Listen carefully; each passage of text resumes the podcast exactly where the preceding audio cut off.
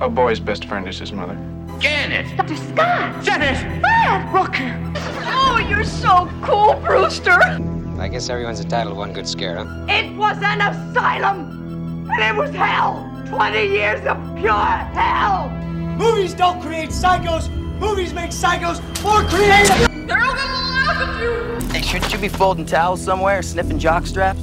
Better give me those shoes. They're mine. Give them back to me. How many times do I have to tell you Ursula Andress belongs with the transvestites, not the perverts? Oh, you heterosexuals. It rubs the lotion on its skin or else it gets the hose again. You're a bullshit artist! They're coming! They're coming!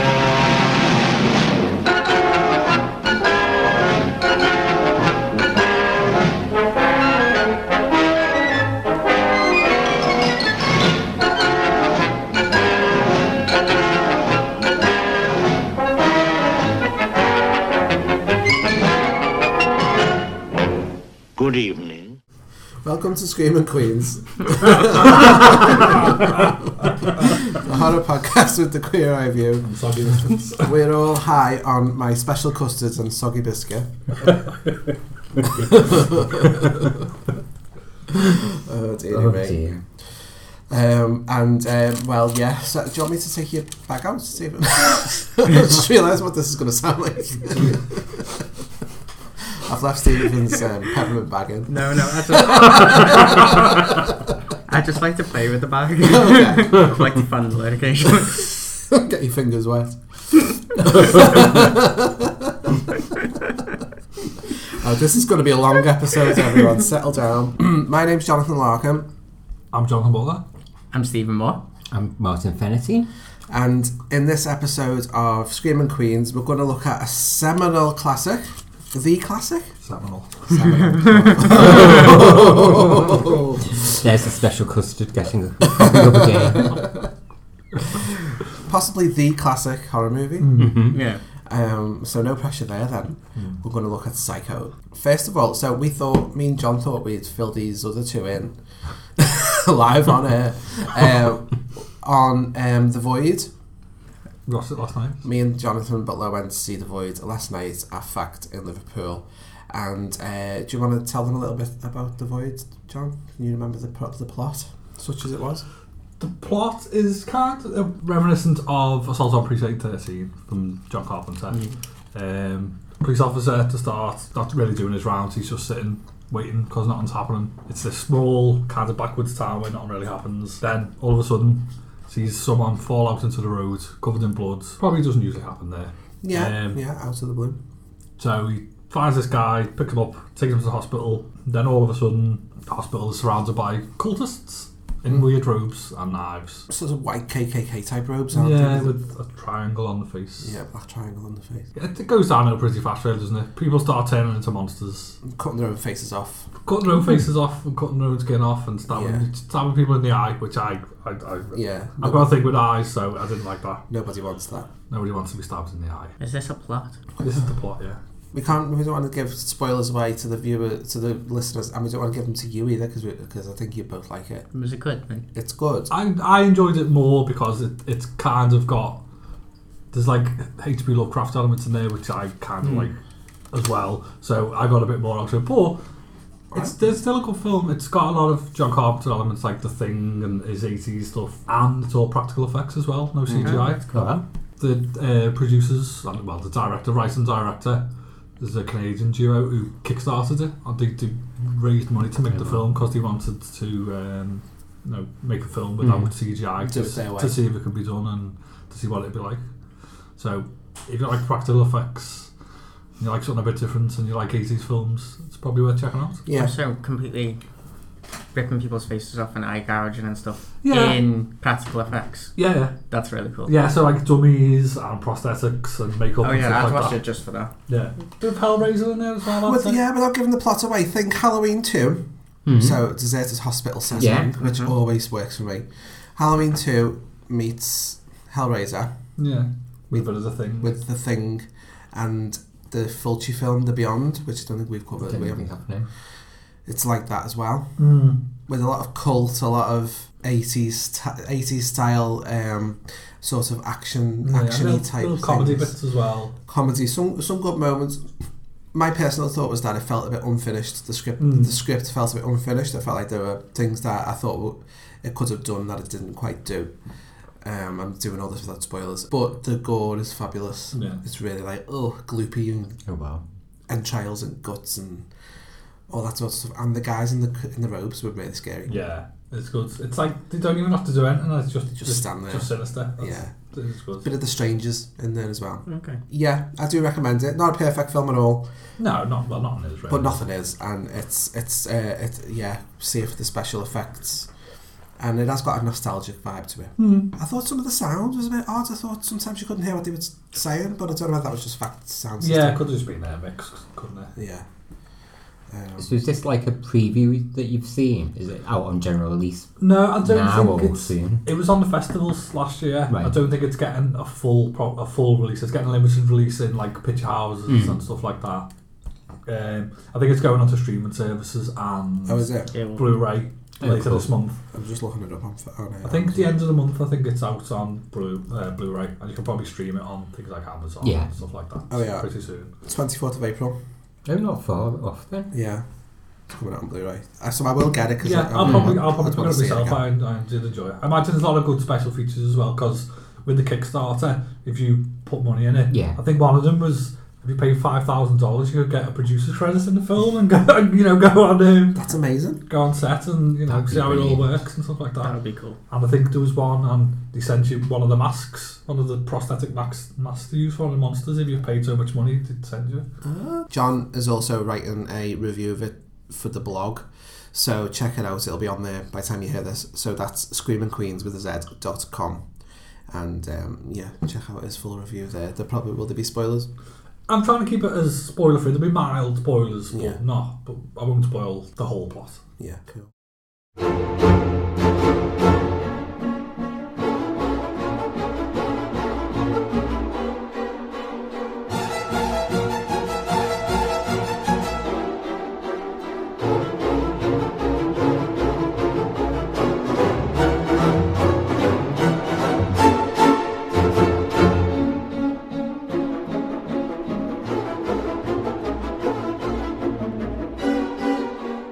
So, Psycho centres on an encounter between Marion Crane, who's like a secretary in some sort of real estate Yeah. office or something, um, in Phoenix, Arizona, and who embezzles some money from the office, and the strange Norman Bates, who is the owner manager of the Bates Motel, the famous Bates Motel it's everything that comes fr- eh, that comes from that. Marion Crane is an apparently respectable young woman who happens to be having an affair with a divorced man. The type of affair where they meet in hotel rooms that are rented by the hour. um, and the film opens with a brilliant, just a, just a brilliant scene of Janet Lee and John Gavin, John uh, Gavin the man of my dreams. who is so sexy. He is absolutely hot. Um, I'd meet him in a hotel room, paying by the hour. That's absolutely perfect. Like, he's so cont- he's like contemporary hot as well. Isn't Yeah, Yeah. he really is. it's just forever hot.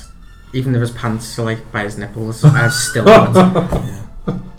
And Janet Lee's pointy bra is perfect. Yeah. And the, it's a, it's a, it's an interesting film because it's it it smashes all sorts of barriers in a very in quite a small in a small way. But it was one of the first times where an unmarried couple had been s- had been shown in a mainstream film l- sitting on the same bed in the same room because with the production code they weren't allowed to do that in film before then. Um, it's quite a revolutionary film, Psycho, in lots of um, Did they have a foot on the floor at all times? ways. I don't know. In- in Didn't this. even see that. I don't think you s- get to see that. I think Yeah. they're actually just on the bed. Because we never make it past his tits or her tits, really. Do we? No, You no. So I think you- you're just, a, you're just, a, you're just, yeah. Your eyes are gripped by tits. Hmm. um, so poor, um, poor Sam Loomis is um, divorced. He's paying alimony to his ex-wife. He's massively in debt, And that's those are the things that are preventing him settling down with poor Marion to marry new married life. Um, and so the opportunity comes along where Marion is asked to deposit forty thousand dollars, which is something like three hundred grand in today's money, um, in the safe deposit box in the bank. But decides just to go home and start packing a suitcase straight away. And she drives off and ends up at the Bates Motel. Oh dear. In need of a shower.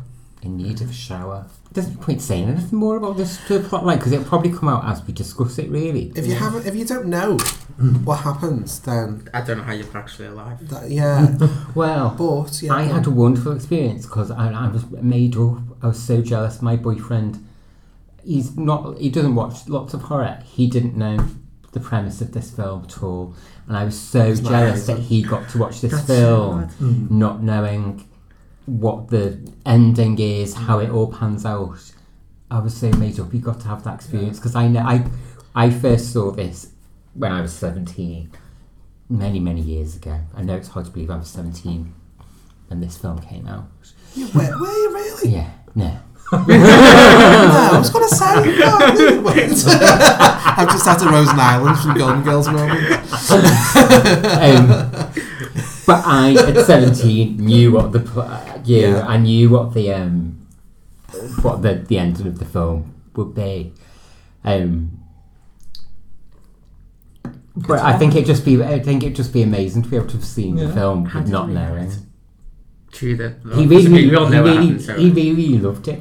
He Was absolutely loved it. Like scared, gripped, shocked. He was gripped. He's very, very laid back, my boyfriend, so he's not one to be visibly scared and be shrieking all over the place. That's me. That's Martin's job. That's my job. Um, It's- but he it's was just absolutely about- gripped. I was wondering, I sat there watching the film thinking, is he enjoying this? Isn't he? I wasn't sure because he was so quiet. And I was thinking, is he just not really, is he hating this? Mm. He's not saying anything to me, but he absolutely loved it. Yeah. Absolutely loved it. And, I, and he hadn't cottoned on.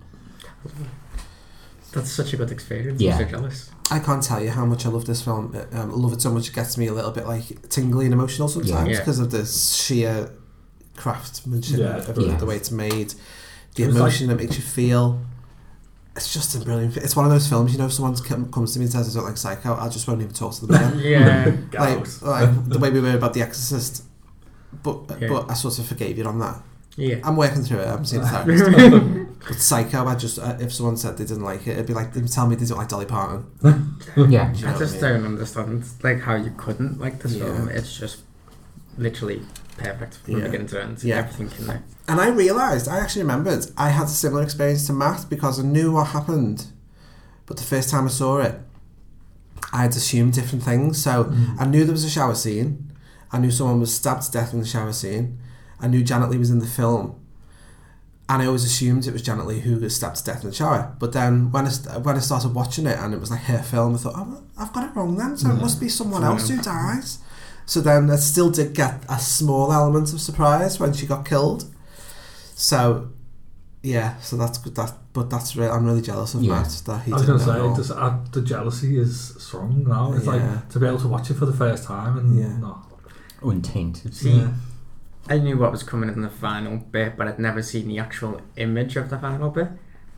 But then that, because to me in my head, I always built it up as this great horror moment that I knew was going to happen, and I thought it was going to be really scary.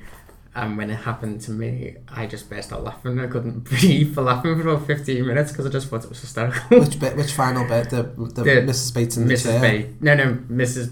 Bates storming into the room. Oh no! bit. Oh, Storm and Norman. and I just couldn't believe it. I was crying laughing. but see, that made me uh, when I first saw that when I was younger. That scared the shit out of me for some reason, and I don't know why because it is quite funny and silly, but it really scared. I've me. enjoyed it more. Like the more I watch it now, I find it. I don't laugh. I get it now. Yeah. And I think it's great. But at the first time I watched it, I don't know why. I just think expected I'm- something different. I think I get, sort of felt the same first time I watched it, but I get more and more out of the film. Yeah. The more I watch it, and I think the watching it this time around, and particularly that scene, I was conscious thinking I'm just going to find this this that bit stupid, Mm. and actually when when she built bursts through the door, I just find it completely grotesque. Yeah. Yeah. His face is completely grotesque. You can barely, Yeah, it you doesn't- almost, doesn't- you doesn't barely look like him. doesn't look Doesn't like, look like him. him. Doesn't look like Anthony Perkins. He's, he's one of them actors who can Mm. actually change his face. Yeah. Because he's so good. Um, but yeah, I, I love it so much. So the, so the horror genre's got this film to thank for a lot of things, hasn't it? Mm. So Halloween, obviously. Sam Loomis is the name of Donald Pleasance in Halloween. Ma- Nancy Stevens' character, the nurse in Halloween 1 and 2 and H2O, is Marion, named after Marion Oh, Crane. super. And obviously, Janet Leigh gave birth to Jamie Lee Curtis, Mm-hmm. who Mm. became our Scream Loomis Queen. is in lots of films. The same name Loomis. Billy Loomis in Yeah, Scream. Scream. Yeah. And I think there's some another character in the film with Loomis is their first name, but I can't remember what that is. But it's just like it's all harking back to this, isn't it? Yeah. Well, I think you said last time. and- Well, it was one in one of the episodes we said it's probably the first slasher film. Mm-hmm. Yeah, and it does actually have the credentials to be a slasher film because people get slashed repeatedly in Yeah. this film. Yeah. You know, Yeah. so. Um, although in the book, so uh, I, I read the book after seeing the film and was quite surprised by some of the things that happen in the book. Like, he chops a head off. Chops his head off in the show, didn't he? Yeah. It's not really graphic. It says it was it was the knife. It was a kitchen knife to cut off her scream and her head. it's quite, it's quite trashy. Cheesy. Yeah. it's quite trashy, but it's still uh, it's actually more violent. The book. Um, The film is more sophisticated than the book. Yeah. Yeah. Because I read the I've read the book. Yeah, did you like many it? many years many many years ago, and it is just it is just schlock. Yeah. And he's like, trash. Yeah. fat and unlikable, isn't he? Like he's meant to be like Yeah. podgy, Hmm. Mm. kind of gross, kind of middle-aged man, and not this boyish, really gorgeous boy. Yeah. I love Anthony. I will Perkins. know, I I, will. have such a crush on him. Yeah. No cat called Anthony Perkins. No, my cat was called Norma Bates. Oh, right. I had to leave that with you because we don't talk about. Oh, sorry. I miss, I miss Oh. him too much. Sorry. Little cat Norma Bates, he was the best. Let's get another one. Oh, Marion Crane. Marion Crane. Mm, I decided Lila, that. Marion and Lila Crane get two. Yeah, I decided that um, from now on, if I have to check into anywhere with an assumed name, it's going to be Marie Samuels. Oh, yes. From Los Angeles. From Los Angeles. hearing, hearing very obviously at the newspaper in the rack. where should I, where should I be from? Yes, Los Angeles. Just take right down Los Angeles Gazette. Gazette. I thought that was very childish of her, like, you know, like, that her al- alias was her boyfriend's name. It was like what you do in school when you Oh, start, put, you put your yeah. crush's surname as your next to your name. You do in school? What you still do? Yeah. It doesn't it wear? Do I wear it? Confidential Just post reports. it, yeah. Just post it now. It's notes all around my computer screen. Do you know, I love every scene in this is just great, and I love even one of my favourite bits is the very beginning with I think it was uh, daughter, isn't it? It's Patricia Hitchcock. Patricia Hitchcock, Yeah. and he goes. He was flirting with you. I guess he must have seen my wedding. It's so perfectly bitchy. she's just married Teddy, and does he know that she's on tranquilizers and he's not very happy? Teddy, Hmm. Teddy was furious when he found out I'd taken tranquilizers. I love it. Is Mr. Lowry back from lunch? He's lunching with a man who's buying the Harris Street property. You know the oil lease man? That's why he's late. You got a headache? Oh, it'll pass. Headaches are like resolutions. You forget them as soon as they stop hurting. Have you got some aspirin? I've got something. Not aspirin. My mother's doctor gave them to me the day of my wedding. Teddy was furious when he found out I'd taken tranquilizers. Any calls? Teddy called me. My mother called to see if Teddy called. Oh, your sister called to say she's going to Tucson to do some buying and she'll be gone the whole weekend. And Wow. It's as hot as fresh milk. Hey, you girls ought to get your boss to air condition you up. He can afford it today. Uh, Marion, will you get the copies of that deed ready for Mr. Cassidy? Ah, tomorrow's the day, my sweet little girl. Oh, oh, not not you. My daughter. A baby. And tomorrow she stands her sweet self up there and gets married away from me. I want you to take a look at my baby. 18 years old. And she never had an unhappy day in any one of those years. Come on, Tom. My office is air conditioned. You know what I do about unhappiness? I buy it off. Are uh, are you unhappy? Mm, Not inordinately. I'm buying this house for my baby's wedding present. $40,000 cash. Now that's that's not buying happiness, that's just buying off unhappiness. I never carry more than I can afford to lose. Count 'em. I declare. I don't. That's how I get to keep it. Tom, a cash transaction of this size is most irregular. Ah, so what? It's my private money. Now it's yours. Suppose we put it in the safe and then Monday morning when you're feeling good. Oh, speaking of feeling good, where's that bottle you said was in your desk? Oh. Oh. You know, uh, sometimes I can keep my mouth shut.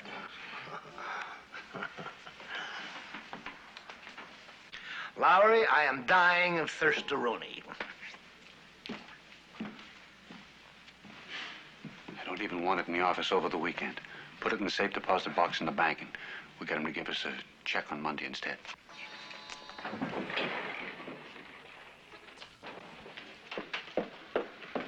He was flirting with you. I guess he must have noticed my wedding ring. I love it. It says so much about that character just in a couple of lines. Yeah, she doesn't doesn't it? really feature much, but she's perfect. Yeah. But also, I think it's ju- it's it's funny because she is so plain. Yeah. She's just so not good looking. Yeah. Why would anybody be looking at her at all? And Yeah. I wonder She's- whether I wonder whether the bitchiness is almost actually a, a, from her directed from her father at her, Hmm. Mm. making her say that line. That would be a very Hitchcock thing Yeah. to do. He Yeah, was so- that sta- sadistic, Yeah. He has a wasn't wicked sense of humour, Yeah. didn't he? Yeah, I think it's, it's, that's on purpose, I'm Hmm. sure. Yeah, it's, you feel sorry for Marion. So Marion's in that scene with with she's being bitched at by Caroline, the P- Pat Hitchcock character. She's being sort of looked down on by the two guys, isn't she, Mr. Lowry and, Mm. and Cassidy? And the way Cassidy just comes over and, and waves the money in and under her nose, you want her to take it, don't you? You're just like willing her to do it. And he is flirting with her, but in that really sleazy, Sleazy. Yeah.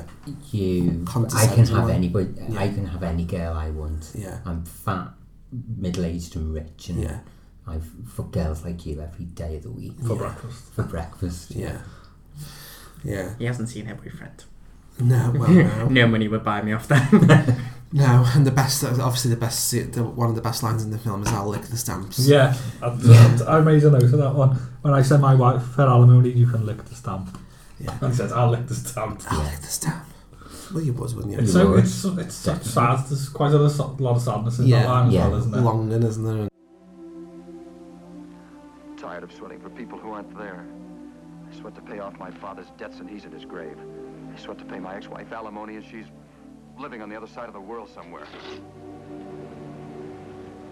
I pay too.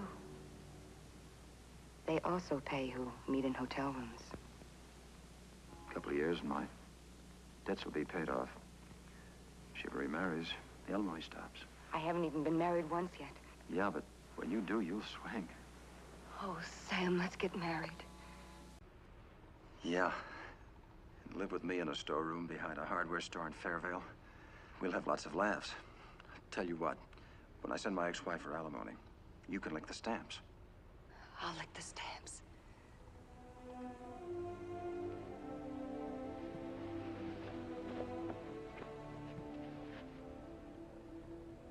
Marion, you want to cut this off?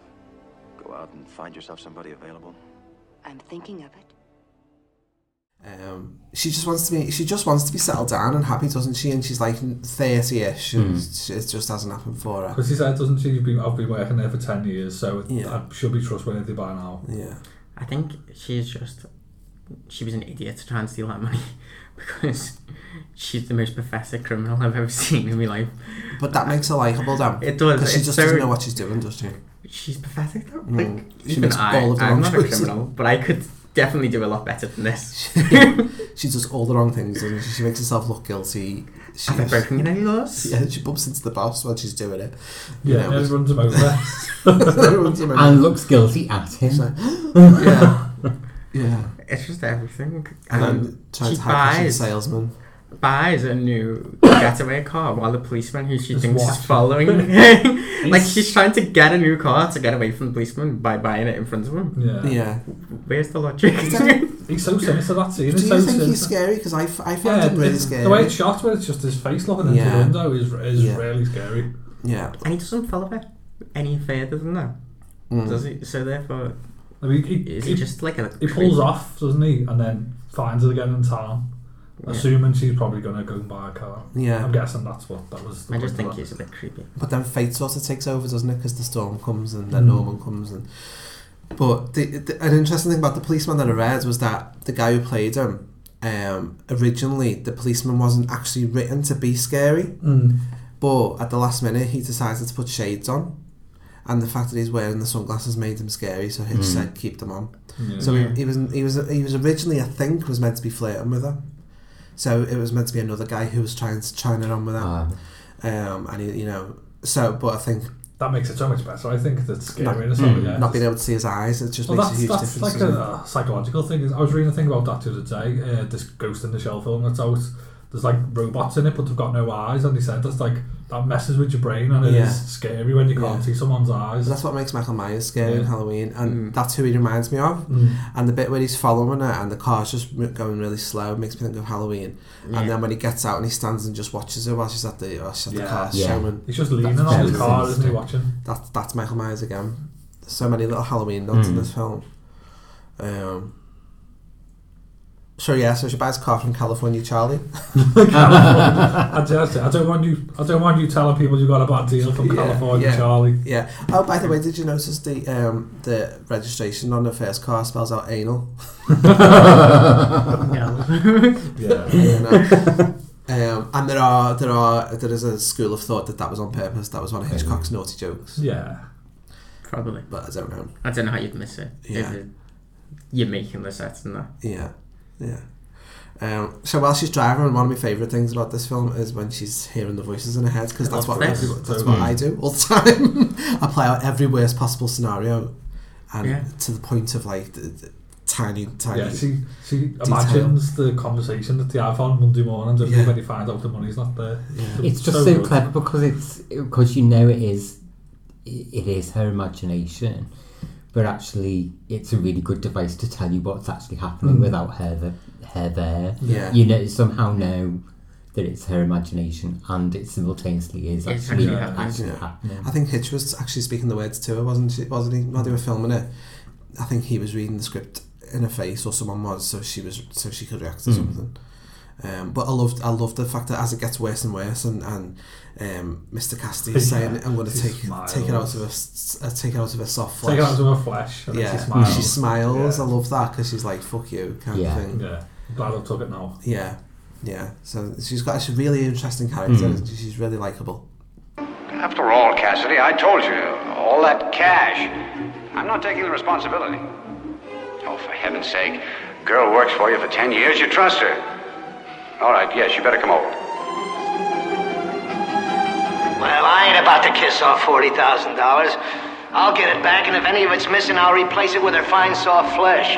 I'll track her, never you doubt it. Oh, hold on, Cassidy. I I still can't believe. It must be some kind of a mystery. I, I can't. You checked with the bank, no? They never laid eyes on her, no? You still trusting? Hot creeper, she sat there while I dumped it out. Hardly even looked at it. Planning and and even flirting with me. Yeah, And and that, compact. that makes her a lot more human again, doesn't it? Just because you can see that paranoia in Yeah. her face. And I really love the bad driving effect. Yeah. And I, I actually hate bad driving in films. It's a, a pet peeve that, like, even today, you Yeah. cannot get someone driving a car that looks realistic. But because this is so bad, it's just perfect. Yeah. It's just ridiculous. Well, it just adds to that classic Hollywood feel, doesn't it? of That, yeah. Um, And this was like they did have colour at this point, didn't they? But they chose to do it in black and It white was to to save money. It was to save money. Yeah. Best Well, Oh, he, decision he ever. had real trouble getting it financed, didn't he? So he had to keep on making. It sort of had to sort of make compromises to get it made, and then he ended up. They still wouldn't give him the money, and they were pretending that the sound stages were busy, Yeah. even though the film industry was going through a slump, so they were completely free. Yeah. So he just financed it himself, and he'd started making Hitchcock The Alfred Hitchcock presents, events, wasn't it? didn't he? Yeah, So it he just took. He liked his crew so much, he just used the television crew. And it was the sets as well. wasn't it? Yeah. It was all the sets from Alfred Hitchcock Presents, a lot of his Mm. crew from that. So it's essentially a TV show. Essentially Yeah. Mm. TV, TV episodes. But we mentioned that didn't but we mentioned that when we were um, when we were talking about whatever happened to Baby Baby Jane Jane, yeah. because it's the same sort of feel, isn't it? Yeah, and he Hitchcock does mention as well that he's inspired by uh, Le, Le Diabolique Yeah. for the look of the film, and that's very monochrome. Mm. Well, they the same authors wrote Vertigo as well. That Booley Jack. Oh right, okay. Oh, I didn't think. know that. Yeah. Well, some people even think that Vertigo was written specifically for Hitchcock to adapt. Ah, okay. Um, so this is the moment. So when the rain starts to come and stuff, the film goes from being like a very it's it, it, it actually starts out like a realist kind of drama, doesn't Mm. it? Really, and then it just the the, the gothic horror creeps in, and Mm. you're suddenly in that really creepy outside the motel off the highway somewhere outside of LA, isn't it? Bakersfield or Yeah. somewhere. Um, and the big gothic house, the, the big Bates house, which has become really iconic. Mhm. Um, and is based on an Edward Hopper painting. Yeah. Painting called The House by the Railroad. Mm-hmm. Uh, You listeners can't see it at the moment, but go on go on Wikipedia right now and click on click on Psycho and it's there. And if anyone can remember the last time we we talked about a film that referenced Edward Hopper, write to us on a postcard. Yes.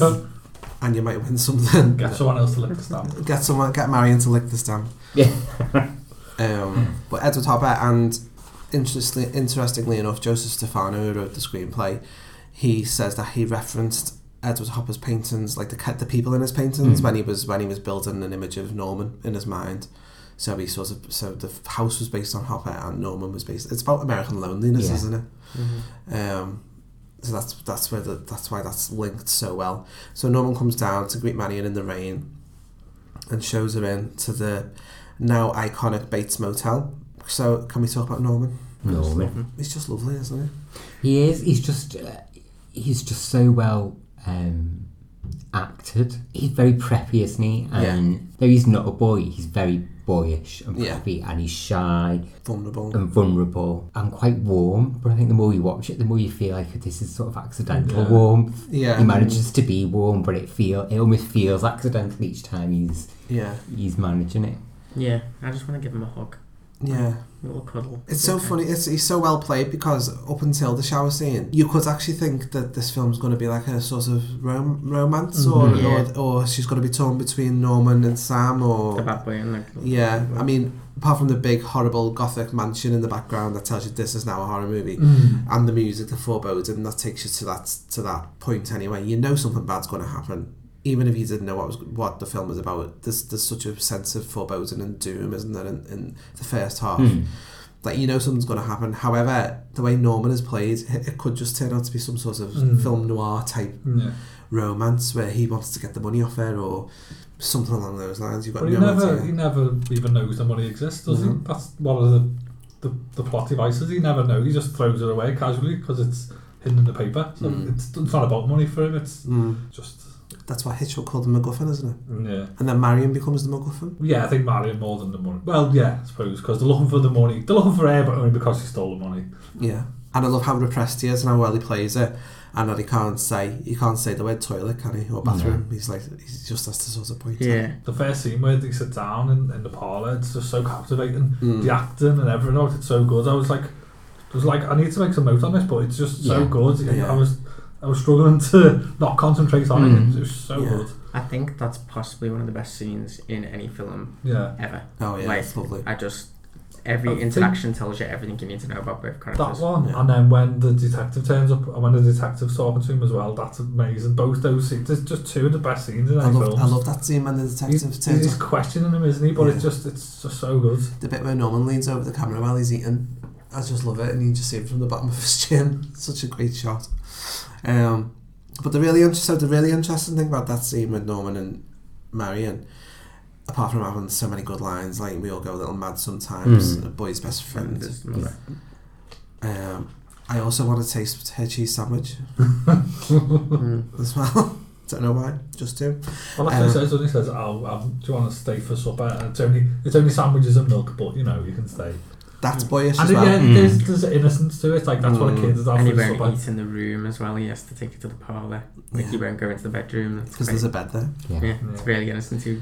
My, Yeah. my I hobby like is stuffing things. That's a great line. I love th- like the saddest moment in that scene for me is when he said um, he turns to him and says you've never had an empty moment in your life, Mm. and I thought that was quite like a poignant line Yeah. that just speaks a lot about him, yeah. not her. He's one of these city city folk. Yeah. Is your time so empty? No. Uh,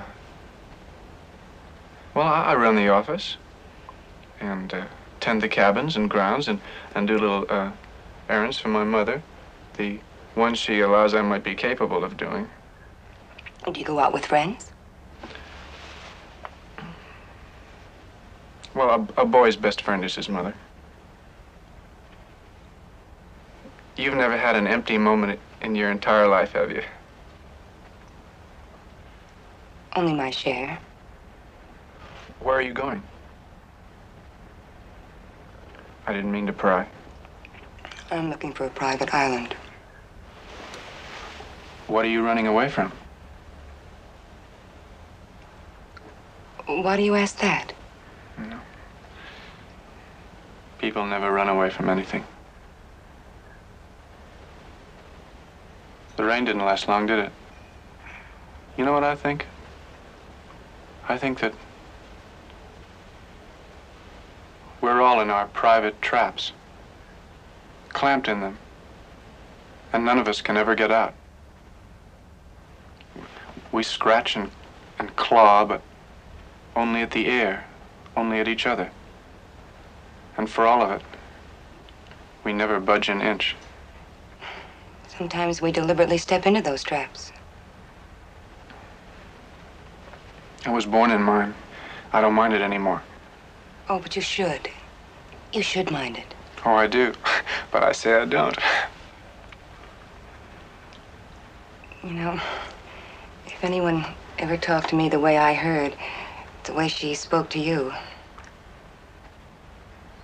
Sometimes, when she talks to me like that, I feel I'd like to go up there and curse her and, and, and leave her forever. Or at least defy her.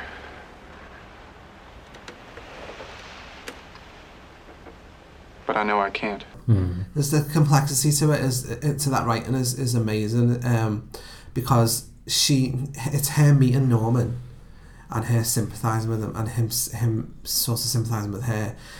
It's her spotting that he's trapped in his in his little world Mm. that makes her think I can't be like that. I can't. I'm, I'm sort of getting myself into into something that's going to trap me. I can't be like him. So it's like it's like he inspires her to Mm. change her mind and save herself. There's some dialogue, Fancy links yeah, anyway. absolutely, and there's some dialogue there, isn't it? Like where he says that we're, we're all we're all in our private traps and we can never get out. And Norman Bates says, "I was born in mine." Yeah. Yeah. Um, Well, Doesn't she even say I've got my own trap in Phoenix that Yeah. I've got to get back to? yeah. Yeah. Yeah. It's brilliant. It's, just, it's just so sad that he inspires her to, to, Mm. to make the change and save herself, and then Yeah. spoiler, he kills us. Oh, there's also- really, isn't it? And so just, just before then, the, the, there's a line that I found really sad um, where he's talking about his m- mother. And I think Marion questions qu- questions him about that and asks him why you you don't seem to like her very much, and he responds saying, "No, I don't hate her.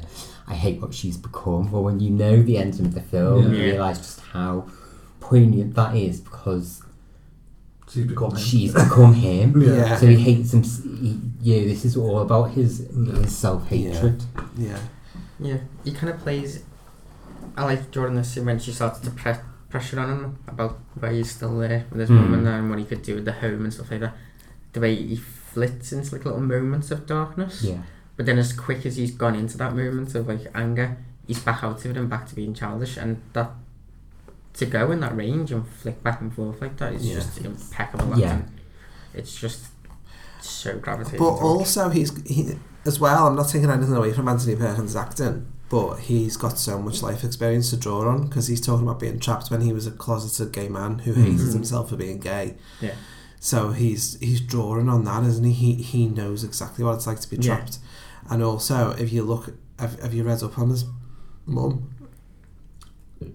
Anthony Perkins' mum now. So Anthony Perkins was born to um, an actor, Osgood Perkins, and his mum, can't remember her name. And um, Osgood was away all the time, on tour and theatres and stuff. So Anthony and his mum became very, very close. To, and he's How close? he's he's quoted as saying that she she was very tactile with him to the point where her hands would be between his legs. Oh. Um, so they developed a Norman and Norman closeness. Creepy. To the point where when his dad came home, he hated his dad because he was possessive of, of his mum. And he wished his dad would die. And then his dad went out and died. So he hated himself Hmm. for his dad's Wow. death, for his mum and his strange, odd, close relationship, and the fact that he was gay. So he was literally no, he was almost Almost normalized.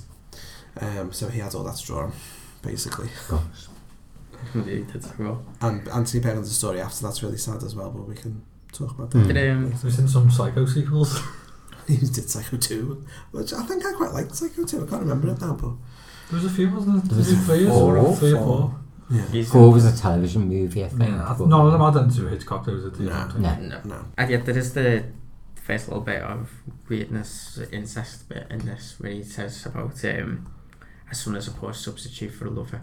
Mm. And there's You get the definitely- impression This is that where we, he found that out the hard way. Yeah. so to speak. yeah, it feels like we're getting definite into this relationship is not normal at this point. We know. Well, that's talking about his mum as well, and that's like saying, you know, that she kind of resented him for not being. Yeah, and she wanted to just be single and carry on being with other men, but she had a kid to look after, and she resented him for, it, Yeah. and that adds to it. Yeah. So we became so close to it that men who came in were, had to be dispatched on. Hmm. Um, The bit where he's talking about sending her to the home or leaving her, I can't remember which what he's talking about exactly, and he says the fire will go out if he's not there to keep it warm, and it'll be cold and damp like a grave. Yeah. And when you think that he's actually dug up his mother from a Yes. grave, that line in It retrospect. already is a grave, yeah. Yeah, it's so much more of meaning to it Hmm. that you completely missed the first time I watched the film. Yeah. So when Marion decides that she's going to save herself, she's going to go and get a shower first. And she actually gets her hair wet, which you don't see in films anymore. Uh-huh. Someone gets a shower in a film now, and he's just like standing there feebly going, Rubbing the tits. Their hair never gets wet. Um, so the shower, the shower scene is obviously the most iconic moment of horror. Also, I should mention as well our um, cover photo, if you will, on iTunes is this iconic moment, but it's been recreated by um, my uh, very talented husband Ben Usen, who's an artist. And um, it's basically, if you zoom in, you can see it's Janet Lee in the shower screaming in Psycho. But if you look closely, it's made up of um, tiny images of scream queens that have gone after her and a couple from before. Um, so check that out. And you should also check out his other work at benuden.tumblr.com. Should get him- should get him to do a sequel of uh, as- uh, another one with Barbara Crampton. Oh, yeah, you'd love that, Barbara, wouldn't you? the ultimate scream queen, Barbara Crampton. but it's all just made up of pictures of hair. Of Uh, her, yeah, screaming. So, iconic, mm, huge, huge scene. Um, I've heard this famous story about Saul Bass claims that he shot this scene. Mm. that's so weird. Yeah. So, Saul Bass was the guy who made the opening Mm-hmm. Yeah, credits. the opening credits, and he did love the cart, well, cart the animated Mm. bits for Hitchcock's other films. It was like a creative consultancy credited as, but Yeah. later on he claimed that it was him that shot that. It was Bizarre, because uh, Janet Lee even came out and said, "No, every I was there for every single shot, and it was always Hitchcock there doing it." And other members of the crew have denied Mm, yeah. it as well, haven't they? And you've been really careful in saying we were there. Yeah. Actually standing next to the camera and he was not there. Yeah. I think Maybe the, we should take that the credit. most, I think you could argue that he maybe did storyboards for it, but that doing a storyboard's not shooting the scene. No, it's very strange. Very weird. and the other rumour as well, which isn't true, and I never thought it was true about the cold water. Oh, yeah. You can tell it's not cold water because she's like enjoying the shower before she gets. Mm. Yeah, she said, didn't she? Something If she had to, it took them like a week, 10 hours or, you Yeah. know, 10 days or whatever to do the scene. So Yeah. if it was cold water, she just froze to death.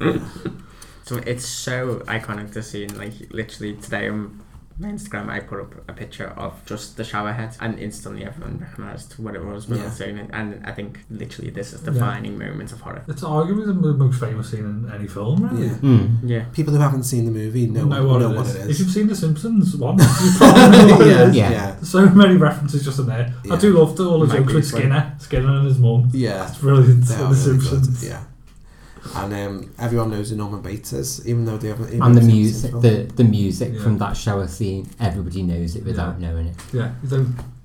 Yeah, I'm You know you're stabbing somebody Yeah. if you make the, the Dude, dude. psycho music noise. Bernard Herrmann, we haven't mentioned him yet, have we? Yeah. Mm. But again, it's interesting because um, that all came about. That came from Hitchcock not enough, not having enough money because to keep the cost down, they said we'll only use a string section. So all the orchestra and that is just the string section of an orchestra. There's no other Yeah. instruments.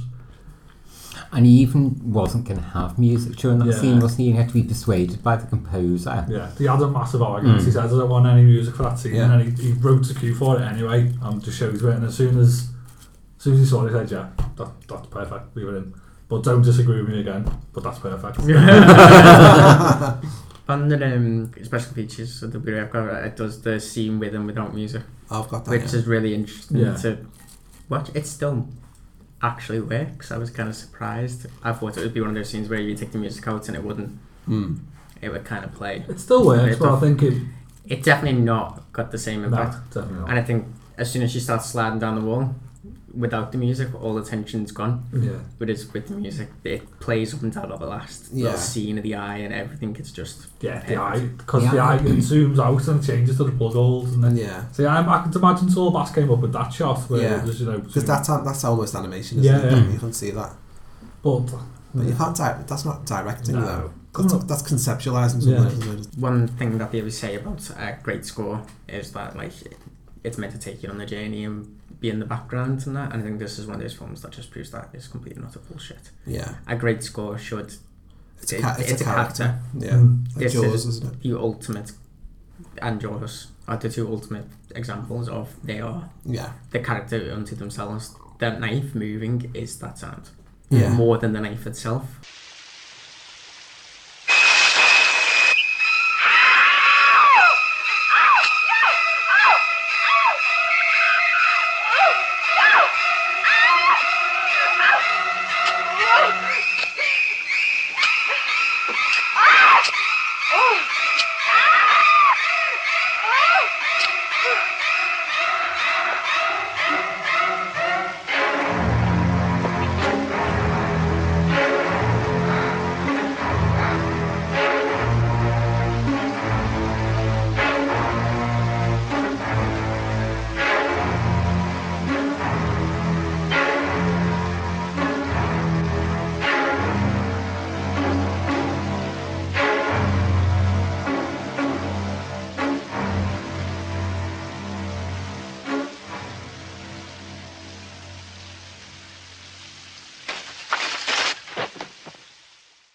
It makes it more intense, doesn't it? We went to see it a couple of years ago, me and Ben, at the Philharmonic Hall with the live Sure, I orchestra. couldn't. And that was fabulous. So she's Yeah. dead anyway. And then he wraps it up in plastic. Does, it, did anyone else see it? Then she was wearing knickers. Yeah. I have to say, when he was cleaning the bathroom up, I did think he could have done a more thorough job, and I hoped he was going back to finish it off. Mm. finish off the cleaning. Yes. Yeah. Mm-hmm. yes. He does finish himself off in the remake. Yeah, yeah. There's a wank while he's watching. It's Vince Vaughn, isn't it? Vince Vaughn. Why would anyone? Isn't it shot for shot except for that one scene Yeah. Yeah. that they changed? That's Why would pathetic. Why would anyone do that? No, what's quite funny in that though is that Viggo Mortensen plays Sam, and he's naked in the first scene. So the bit where she says, "You need to put your shoes on," he's totally naked. So there's an added like little comedy element to the way that, the way she delivers that line, but it's still not really worth it. I'm a big Gus Van Sant fan, but it's not a bad it's not a bad film at all. It's but it's not. just not. I don't There's nothing really there, see what is the there? point What's- is. yeah, it's just pointless. Yeah. Mm. So this was the um, the first time that a flushing toilet had been shown in mainstream Wow. cinema. I knew or that. I don't know why I Television. knew that. Never happened before. It was Which seen way as does the water improp- go, though? Does it seen go- as being improper. proper. I don't know, and does it go in the Yeah. opposite Yeah, direction just- because it's on film? Oh, I don't know. That is really interesting. Yeah. It's like there was a poo in it or not, and it was just Imagine if there was. It should just be kind of a shit because you don't know. from, the previous, from, from the previous guest, 20 Yeah. years ago. oh. Off of me, just before the shower. Oh, she was flush. she couldn't flush it because she wanted to get straight in the shower and it would have made the water cold. Oh. Um, not that But I've ever with, been there. with the um, with that opening scene of the film of the an unmarried couple being in a bedroom together, sat on the same bed, and the toilet appearing, it just shows you how you why when, those things are just Mundane. They're just mundane things, aren't they? But actually, those were revolutionary things in 1960 to Yeah. Mm. have Yeah, er- yeah. happened in film. It's So, I think there's incredible. so many, so many firsts and so many revolutionary things for this film. Mm. Just like the the way it was made, like essentially as a TV show and Yeah. trimming the budget and the sound and all. I say Mm. all these first things. It's crazy. Yeah, it's a film, and it's so, and it's also one of the first sort of films of two halves where you follow one character and Yeah. then you follow the other. So from here on in, this film that we thought was going to be our, our heroine Marion, it becomes Norman's film, doesn't it? So Yeah. we- we're actually now complicit with Norman. We're watching him bury a body, we're, all this sort of stuff. But also, what I didn't, what I, what I always forget. So M- you know, Matt, Matt hadn't seen it before and didn't know what Yeah. shot. Did he know it was Norman, or did he think it was the mum? No, he didn't know it was. He didn't know it was Norman. Exactly. So the people who saw it for that first time would have been watching Norman in a predicament as the victim because he's like, oh no, my mum's killed this lovely woman. But he doesn't skip a beat. So it's not. It, But that's- give me the that's- impression but with that- that, he, I mean- he's done this before. Like he's covering up. I mean, I thought that because I was watching it almost in two minds. and When he was cleaning up and thinking, God, he, he's doing that too. Yeah, it's- he's doing that too well. He's done this. You can tell he's clean. You can tell he's been directed and he's thought about his acting in that Mm. moment about Yeah. actually how do you act when how do you clean up when you know how to clean up. Yeah. Yeah. Having murdered somebody and he do and he, he knows exactly what he's Yeah. he's doing. It's something he's done before. Yeah, it's it's it's absolutely um, it's really really well played. But Matt didn't. You're easily taken along by the, the So he got by the two momentum. of surprises it. then? Yeah, Because you see enough there as well, like of the mother, but not too much. Like you just see the back of it running. It's always done well, isn't it? It's always- And there's like the corner shot when it's like Yeah, yeah, but on it's- Mitch it's in running the into window, don't it? no, and it's like. No, I mean, I'm talking when the next death happens. Oh, Mm. and you see upstairs. from like the corner of the room, like looking down at it.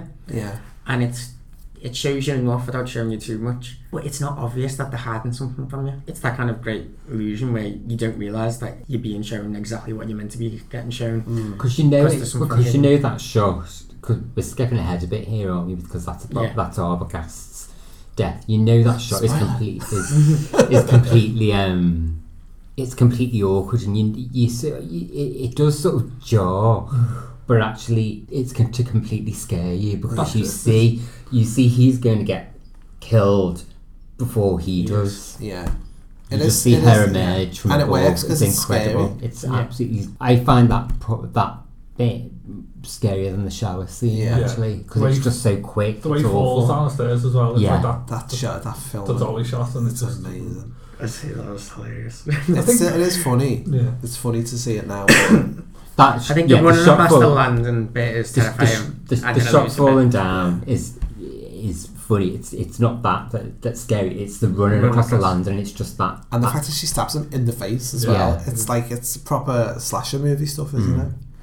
So that's so what we're talking about there. Well, do you ever actually you don't ever actually see a knife on flesh, do you, in the film at all? It's No. always just You just hear- You hear the noise of the, the watermelon or whatever it was. Yeah. that they Yeah, it used was to a stab. watermelon, wasn't Um, so the, we're talking about uh, Arbogast. So Sorry. sorry. So Sam and Lila. Lila is Vera Miles. She is Marion's sister. Worried, wo- wondering where, where her sister is, and um, knows about the money and all that sort of stuff. And she turns up. Does she turn up first, or does Arbogast turn up first to Sam's? She shows up She first, shows up Mm. first, and then he comes. And then Arbogast comes in, and he's like a private hires, and he's a Mm. detective looking for Marion. Um, he's been hired by Mr. Cassidy to find her because she stole all of his money. So then you've got so then the film becomes Sam, Lila, and Arbogast are looking for Marion, and they're the threat to Norman. And it's it is funny, isn't it? Because you don't know who to sympathise with more because you feel bad for Sam and Lila, but you sort of feel bad for Norman as Mm. well. Especially if you don't know the I'm just final on twist. Norman's team. You're always on Norman's team anyway, aren't you? Really, but um, so you have a really tense moment, don't you? With Arbogast, John was saying before, weren't you? is is it your favourite scene in the film? Oh, th- that all, just those two scenes, just the acting and is just so good. Hmm. It's, Is this it's- where he's being pushy? Yeah, it's it's hard. It was as I say, it was. I was struggling to try and make notes because I was so captivated by those Yeah. two scenes, and Yeah. the, the acting is just so good. I can't remember the actor's name. Isn't he in uh, Twelve Angry Men as well? Isn't he? He I think is, he's- yeah. Yeah. It's one of my favourite films as well, and he's so good in this as well. It's um, Martin Balsam. Yeah. Because when he's questioning him, and as you said, the the shot with Norman, and it's like you can see he's needling Norman, and he, you can see he's getting places. He, he Yeah. knows when someone's lying, Yeah. and Norman can lie to like you know you know a customer who comes Hmm. in, and he can lie to Marion Crane, but this guy's a detective, and he knows, so he knows that something's wrong, and you can see it's making Norman uneasy. I wasn't lying to you, Mr. Oh, I know that. I know you wouldn't lie. You know, it's tough keeping track of the time around. Oh, I here. know, I know. Oh, yeah. Well, it, it was raining, and um, her hair was all wet. I tell you, it's not, re- it's not really a very good picture of her either. No, I guess not. Now tell me all about her. Well, um, she arrived uh, rather late one night, and she went straight to sleep and uh, left early the next morning. Well, how early? Oh, s- very early. Mm-hmm. Which morning was that? Uh, the, um, the, the, the, the, the next morning, Sunday. I see. Mm-hmm. Uh, did anyone meet her here? No. Did she arrive with anyone? No? Uh-huh. Did she make any phone calls or? No. Locally? Did you spend the night with her? No. Well, then, how would you know that she didn't make any phone calls? Oh, w- w- well, she was very tired, and uh, see, I, and I'm starting to, to um, remember it. I- I'm making a mental picture of it in my mind. You know, if you make a mental picturization of something. That's right. That's right. Take your time. Um, she was, she was sitting back there. No, no, she was standing back there with a sandwich in her hand, and she said uh, she had to go to sleep early because she had a, a long d- dri drive uh, ahead of her, hmm Back where? back uh, where she came from. No, you said before that she was uh, sitting back. there, Oh, or uh, yeah, standing. back Yes, there. but back in my uh, in my parlor there, uh, she was very hungry, and I made her a sandwich, and then she said uh, that she was tired and she uh, um, had to go s- right, right to bed. Oh, I see. Uh, how did she pay you? Cash, check? Cash. Cash, huh? hmm And uh, after she left, she uh, didn't come back. Hmm. Well, why should she?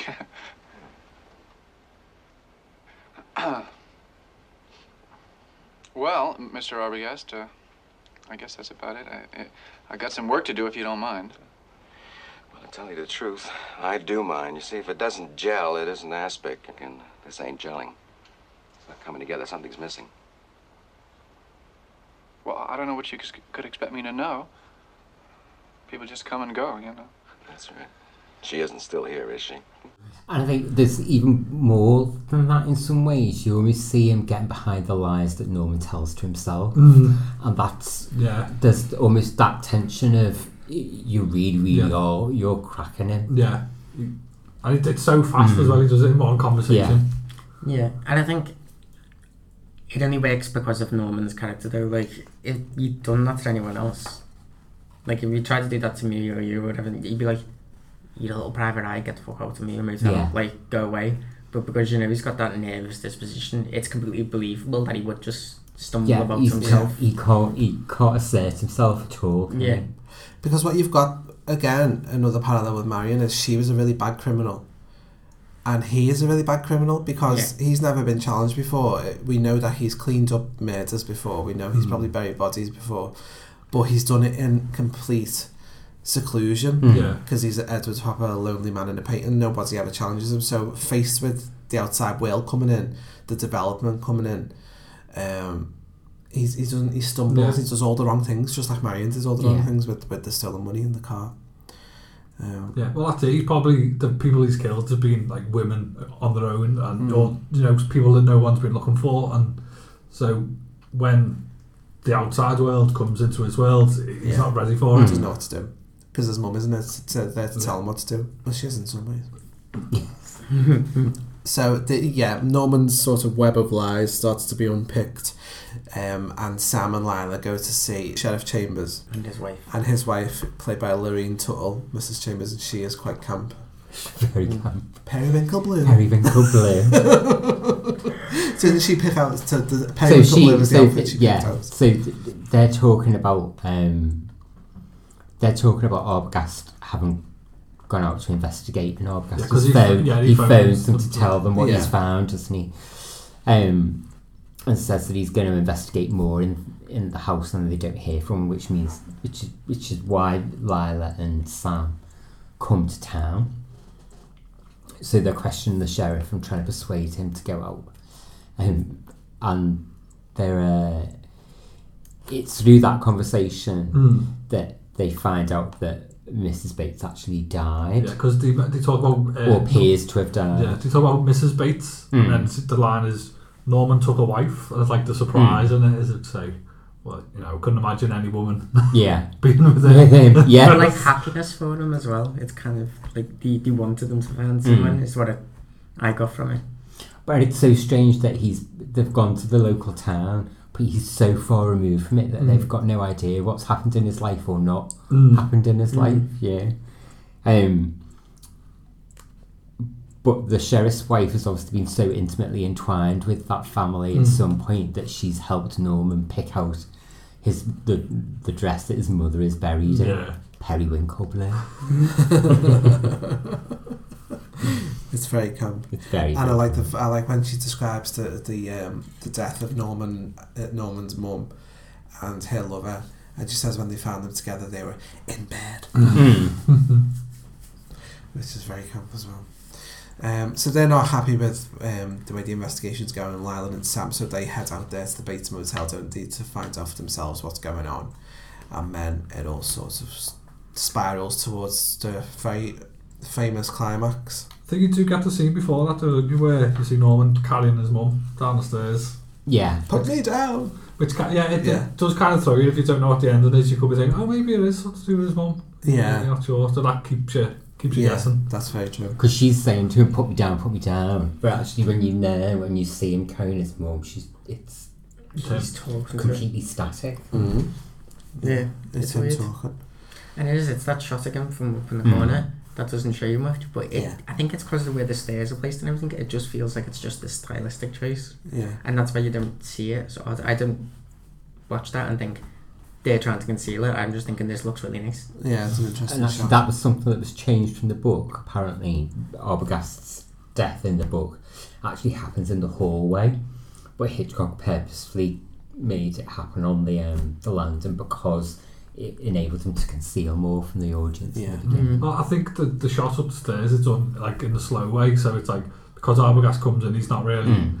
he's got no fear. He, you know, he walks in casually, and the quick cut to that is so that you know you can see it's happened. Yeah. It's fast, and he doesn't expect it, and the audience doesn't expect it, so it's jarring to you, Mm. as jar- as jarring as it is to him when he's murdered. Yes, and that's to the face. Yeah, that's very true. So, um, whilst Sam is keeping Norman busy, not in the way I'd have liked to have seen, There's, yeah, I would have been into that. I was hoping. Yeah, There was still a bit of tension there, I thought. we just read into Wishful that. We just- thinking. we just Yeah. wishful thinking, yeah. There was tension. Yeah. Leave me. Yeah, no, I think the tension actually is there's some. I think there's from this point there's more and more tension between Sam and Lila. There's like a, I think there's a, a nascent romance happening between them. Yeah. Oh, definitely. Yeah. But whilst he's keeping him busy um, with a good hard bumming in, in, in the hotel, Did you just? I, my version didn't have that scene in it. Ah, I've got the special edition. oh, fair enough. It's called the uh, In Your Dreams edition. um, so um, Lila goes off and is exploring the house, and she goes to Norman's room. And every time I see it, I think that he's been listening to Madonna's Erotica. It's Beethoven's Eroica. Isn't it? yes, I always think, oh, he's listening to Erotica. um, and then she finds his dirty book, which we don't see what's inside, but I'm thinking Tom of Finland. Yeah. Yeah. Um, but he's not actually gay, is he, Norman? There's been there are No. there are a couple of like people who try to give it a, this film a queer reading, and I think that's wishful thinking as well. No. Because it's all about women. That's why he's so fucked I think up. it's so. No, because he's because part of the you part of the reason why he kills. I think part of the reason why he kills Marion in the first place is because of he's that attracted to conflicted her. feelings. Because Yeah. he's completely he thinks she's hot. Yeah. Yeah. He, part of the reason why he's nervous is because he's got these conflicted Yeah. Yeah. sexual Ego's attractive, and feelings therefore about the mother has to destroy her to get him out yeah, of life. yeah, She's his. Otherwise, actually, the film in some ways doesn't. It, in some ways, it wouldn't make sense. Yeah. Otherwise, Yeah. I think it's just reaching. Um, I People think- will always try to read into stuff, won't they? Like And we- we- even it's always reached as like he's- it's kind of used as um, it gives transgender people a bad name and stuff Hmm. like that. But even in the film itself, it says this has got nothing to do with that. I can't yet. I can't see. in a very yeah, in a very ham-fisted. Oh, in a 60s really, way. really but, bad way. yeah, th- that we'll come back to that. I guess. Yeah, we'll get to that. I wonder whether you think it's erotica that's on his record player because Mrs. Bates very early on in the film, which is telling Norman off for getting involved with Marion. Says something about cheap erotic music for cheap erotic minds. Yes, she does. She does. She does. Yeah, maybe that's why I think. he's- Madonna's whole career. Yes. yeah, that's probably it.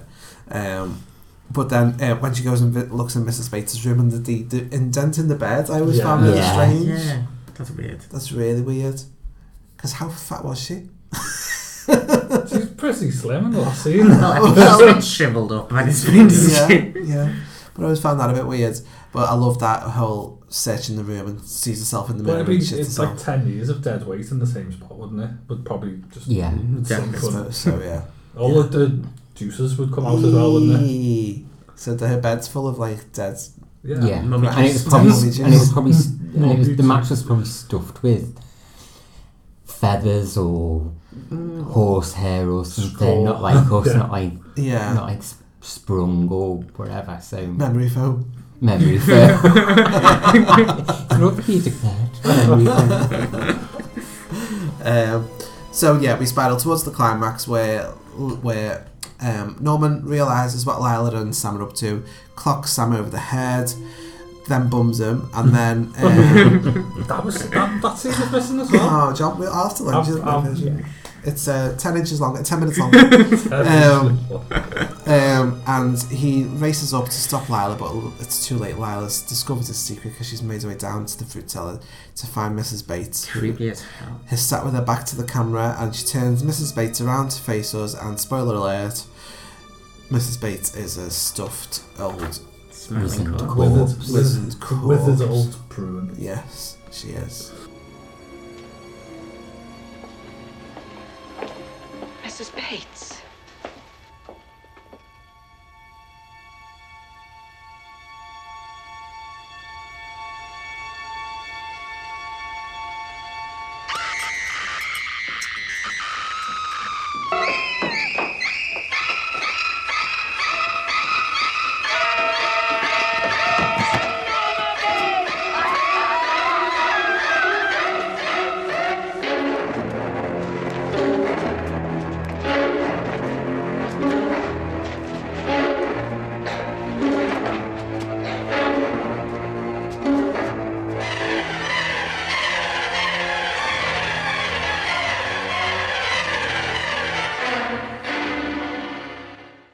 That's she actually is quite actually Theresa May. but drier. With better teeth. Yeah. and shorter arms. um, and Norman comes racing in behind her, dragged up as his mother. So we realise it was him all along. And Sam snatches his wig, which is just really uncalled for. Sam snatches wig, mm, rips yeah, his top off. rips his top off, Rips his dress off. His, rips his top off, and bums him.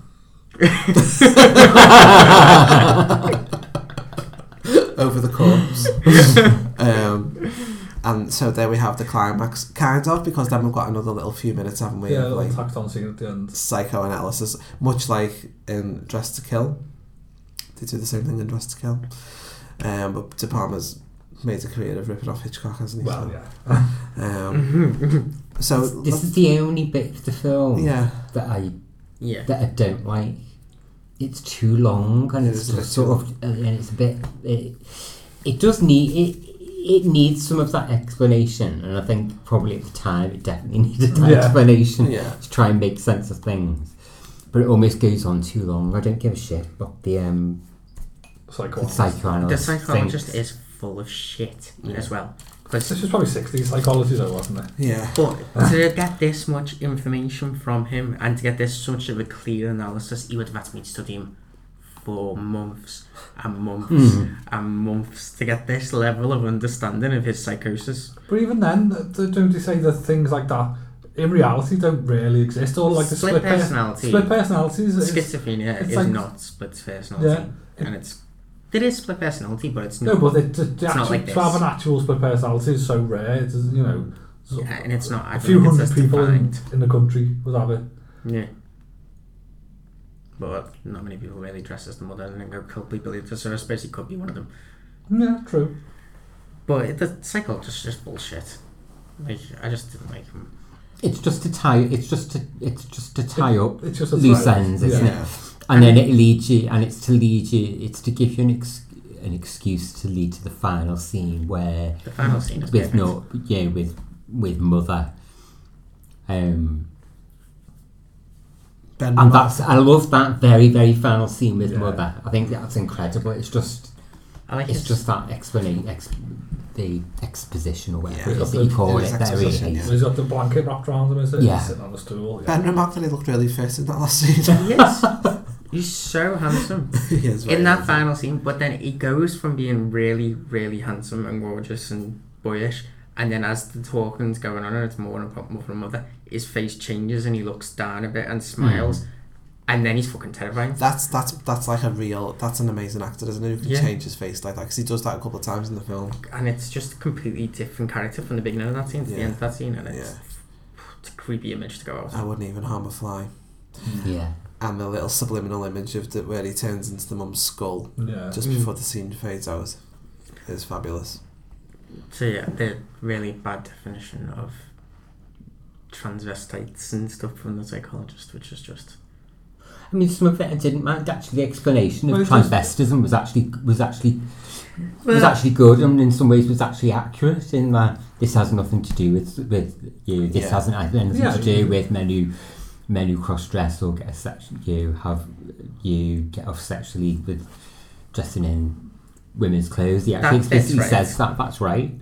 But then he says people who change sex and also would refer to them as transvestite, but that might have just been of the times.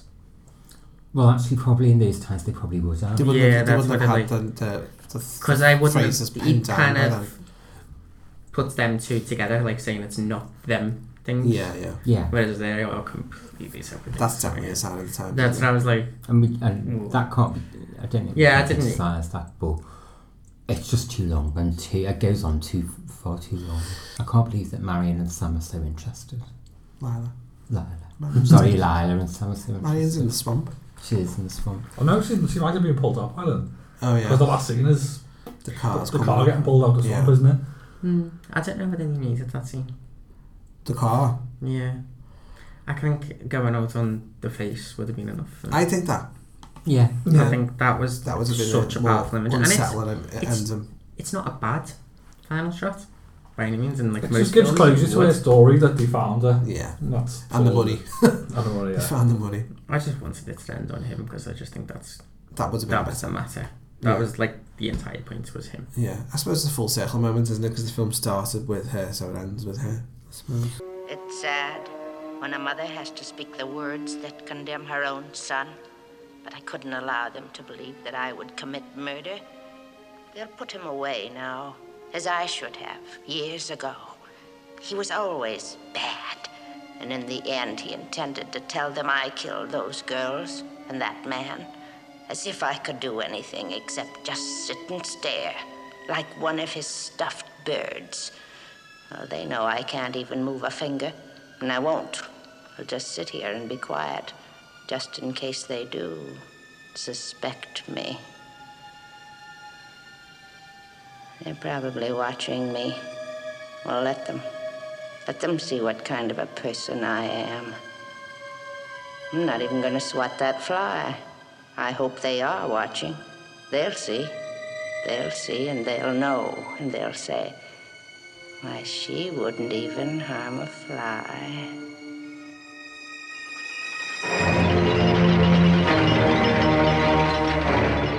One of my f- my my fa- one of my other favourite bits of the film involves the car when he's pushed the car into the swamp Mm. and it sinks Oh. down, and then it, there's the heart stopping moment Yeah. where. But you're willing it to carry on. Yeah, Yeah, yeah. you're willing it to carry on. and it- and- but for how there's a real moment where it just doesn't look like it's going to get out. And doesn't eat milk duds the whole time as well. Yeah. I like I was nervous eating and I hate watching people eat on TV. It's, I've got like a weird thing about it, but I love watching him eat because it's part of his character. It's, Hmm. Mhm. it's his nerves. Because isn't he's it? offering, he gives, he offers Arbogast some Yeah. sweets as well, doesn't he? Yeah, it's the sort of boyish nervousness, isn't it, of, of him? I think that says a lot about him. It is completely based on, well, not completely, but it's based on Ed Gein.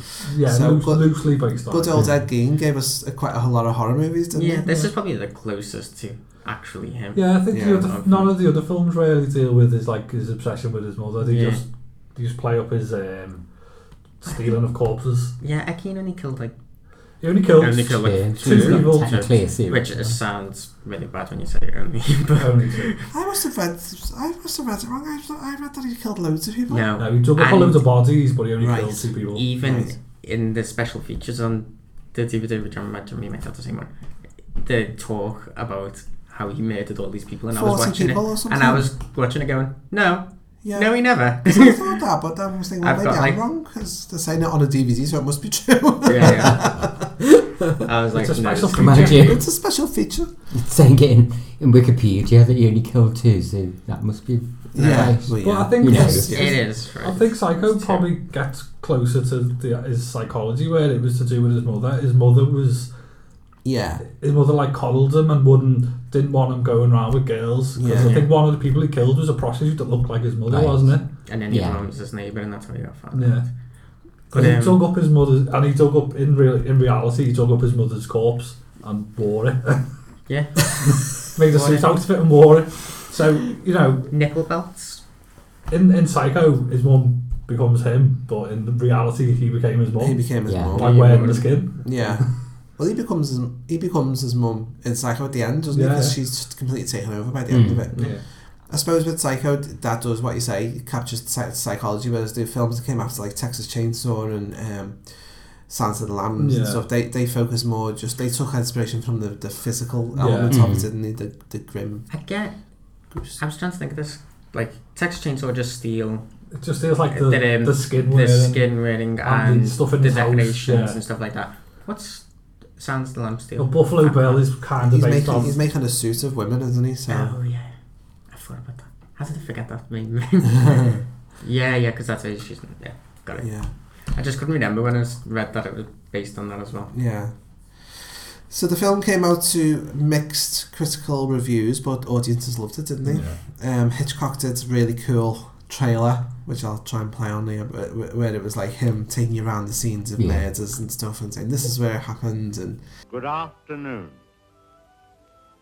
Here we have a quiet little motel, tucked away off the main highway, and as you see, perfectly harmless looking. When in fact, it has now become known as the scene of the crime. This motel also has, as an adjunct, an old house, which is, if I may say so, a little more sinister looking, less innocent than the motel itself. And in this house, the most dire, horrible events took place.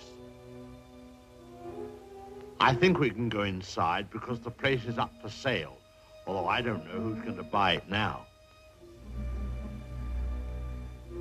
In that window on the second floor, the single one in front, that's where the woman was first seen. Let's go inside.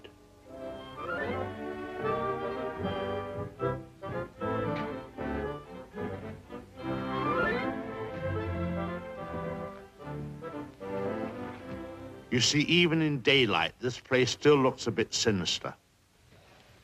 Now, it was at the top of these stairs that the second murder took place. She came out of the door there and met the victim at the top. Of course, in a flash, there was the knife, and in no time, the victim tumbled and fell with a horrible crash. I think the back broke immediately and hit the floor. It was. It's difficult to describe the way that the, the, the tw- twisting of the of the. Well, I it's. uh, I won't dwell upon it. Let- let- come upstairs. Of course, the victim, or should I say victims, hadn't any conception as to the type of people they would be confronted with in this house, especially the woman. She was the weirdest and the most. Well, well, let's go into her bedroom.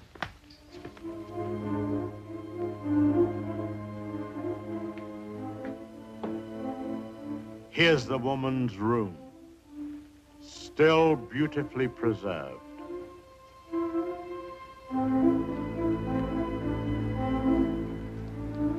And the imprint of her figure on the bed where she used to lay. I think some of her clothes are still in this wardrobe.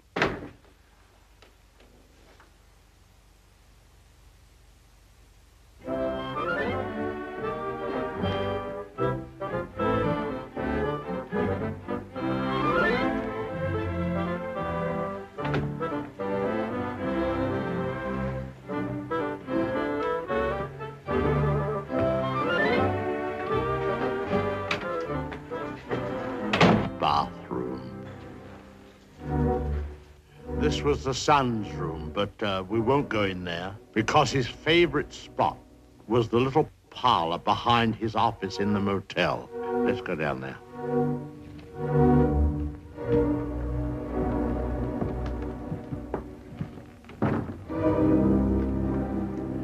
This young man, you had to feel sorry for him. After all, being dominated by an almost maniacal woman was enough to drive anyone to the extreme of, uh, uh, well, let's go in. Well, I suppose you'd call this his hideaway. His hobby, as you see, was taxidermy. Crow here, an owl there. Now, an important scene took place in this room. There was a private supper here. And, uh, oh, by the way, this picture has great significance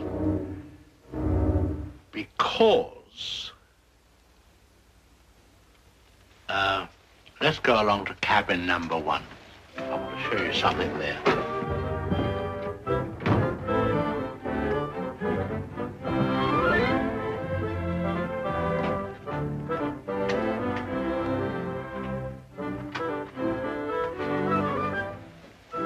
all tidied up.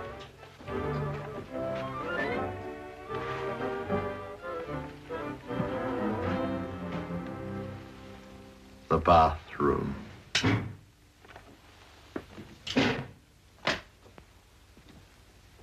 Well, they've cleaned all this up now. Big difference. You should have seen the blood.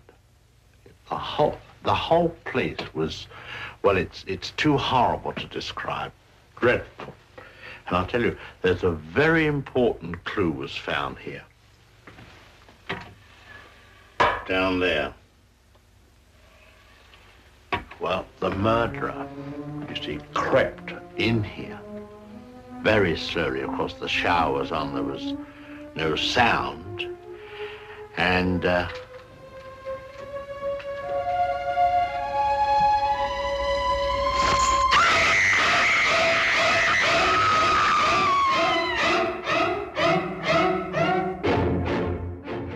Wasn't part of his deal that he got some percentage points from it instead? He lowered his fee, didn't he? But then got He percent- deferred it, Uh, yeah. He didn't get any money and said, I'll take. I'll take percentage points and then he Mm. Well made loads He of money made, off he it. made millions, yeah, off it, which is really, you know, good for him. Smart.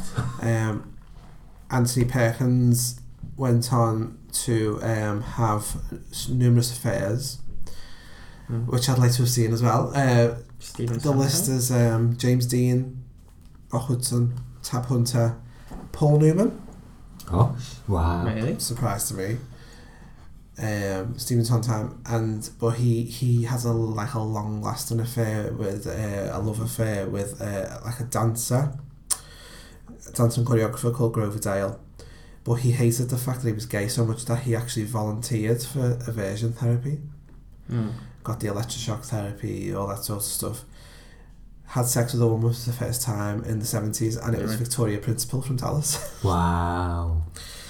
um, and then he married he married a woman in 1973, Barry Berenson, and um, they were sort of married up until his death. But there's a really interesting, which I found today, there's a book by a French writer, his sort of autobiography about coming out in the, in the 50s and 60s.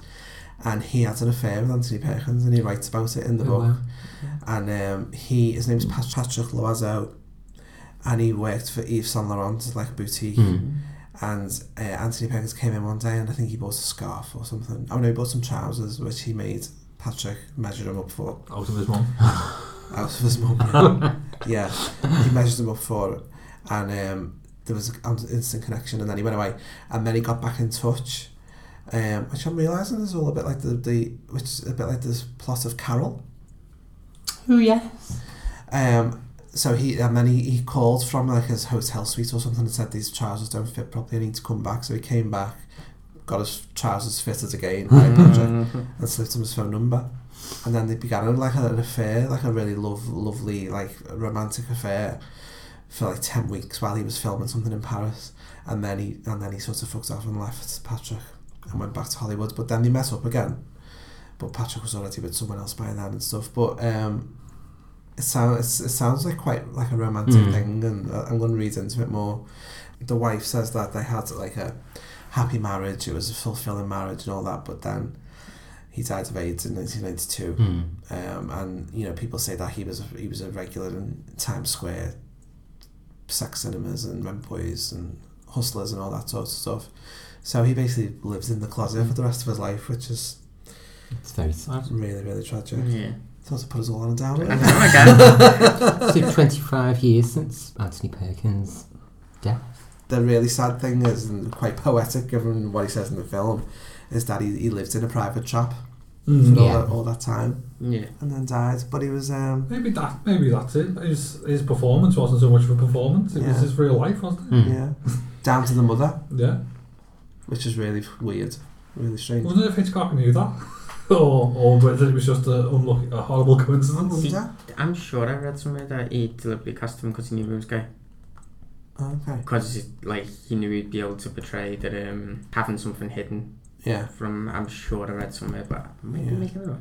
Yeah. I Well, sli- feel like I did. slightly hear that. more upbeat is looking at John Gavin, what John Gavin went on to do, and he was in Spartacus as Julius Caesar in a, in a very hot sauna scene. So Okay. I think we need to investigate that That's a film. good Yeah. film. I like that. Yeah. That's Kubrick, Kubrick again. Cuba, yeah. Yeah. Yeah. Um, And he only got the job because of um, Kirk Douglas. Cuba. Yeah, he, um, kicked, it was a different director originally, uh, and then he pulled out because he couldn't he, he couldn't commit to it or something. And Kirk Douglas had just done Paths of Glory with um, Kubrick, Ah, so he right. said, "I know someone will do it," and that's how Kubrick came into Spartacus. Ah, okay. Interesting. Another gay classic. hmm So, um, so yeah, there's not much more you can say about Psycho. Every, you know, if you haven't seen it, then sorry, we just spoiled it for you. But go and watch it. It's it is the quintessential horror movie. If you're a slasher movie fan and you haven't seen it, then you need to go and do your homework because this is where it all began, really. Would you would you call it the first slasher? Would you say? Possibly, some people say Peeping Tom as well, Hmm. but I haven't actually seen it, so I haven't seen Peeping Tom, so I can't Is that comment. before? So Psycho Same- sixty. Same year. I think. Same year. I think it's the same year. I, yeah, I would. I'd go, Yeah. I'd go as far as to say it's the first slasher. It's still. It's got to be the one that's most Yeah, most famous. and most tropes that have kind of carried on. Yeah, definitely. So Hitchcock, thank you for giving us the first slasher movie. A couple of years later, three years later, he brought out another classic camp horror that we're definitely going to cover. It's in our theme song, so we've got to cover it. The Birds, Birds. which is another of my favourite horror movies ever made, um, starring the fabulous Tippi Hedren. Yeah. Um, so listen out for our next Hitchcock special, which will be coming up sometime in the next few months, and we will be covering the birds. So thanks so much for tuning in. Like I said at the beginning of the episode, John will be putting his, his blog post on the void up soon. Yeah. Soon, so that'll probably be here by now. So go and listen to it at screamingqueens.com. There's also a really interesting blog that John wrote about horror scores, and there's a big part of that about Hmm. mm. Bernard Herrmann and Yeah. about Psycho, which is uh, which ties in nicely with what we're talking about tonight. So go and have a little listen to that as well. And um, thank you for tuning in as always, and we shall see you soon. It's not as if she were a, a maniac, a raving thing. She just goes a little mad sometimes. We all go a little mad sometimes.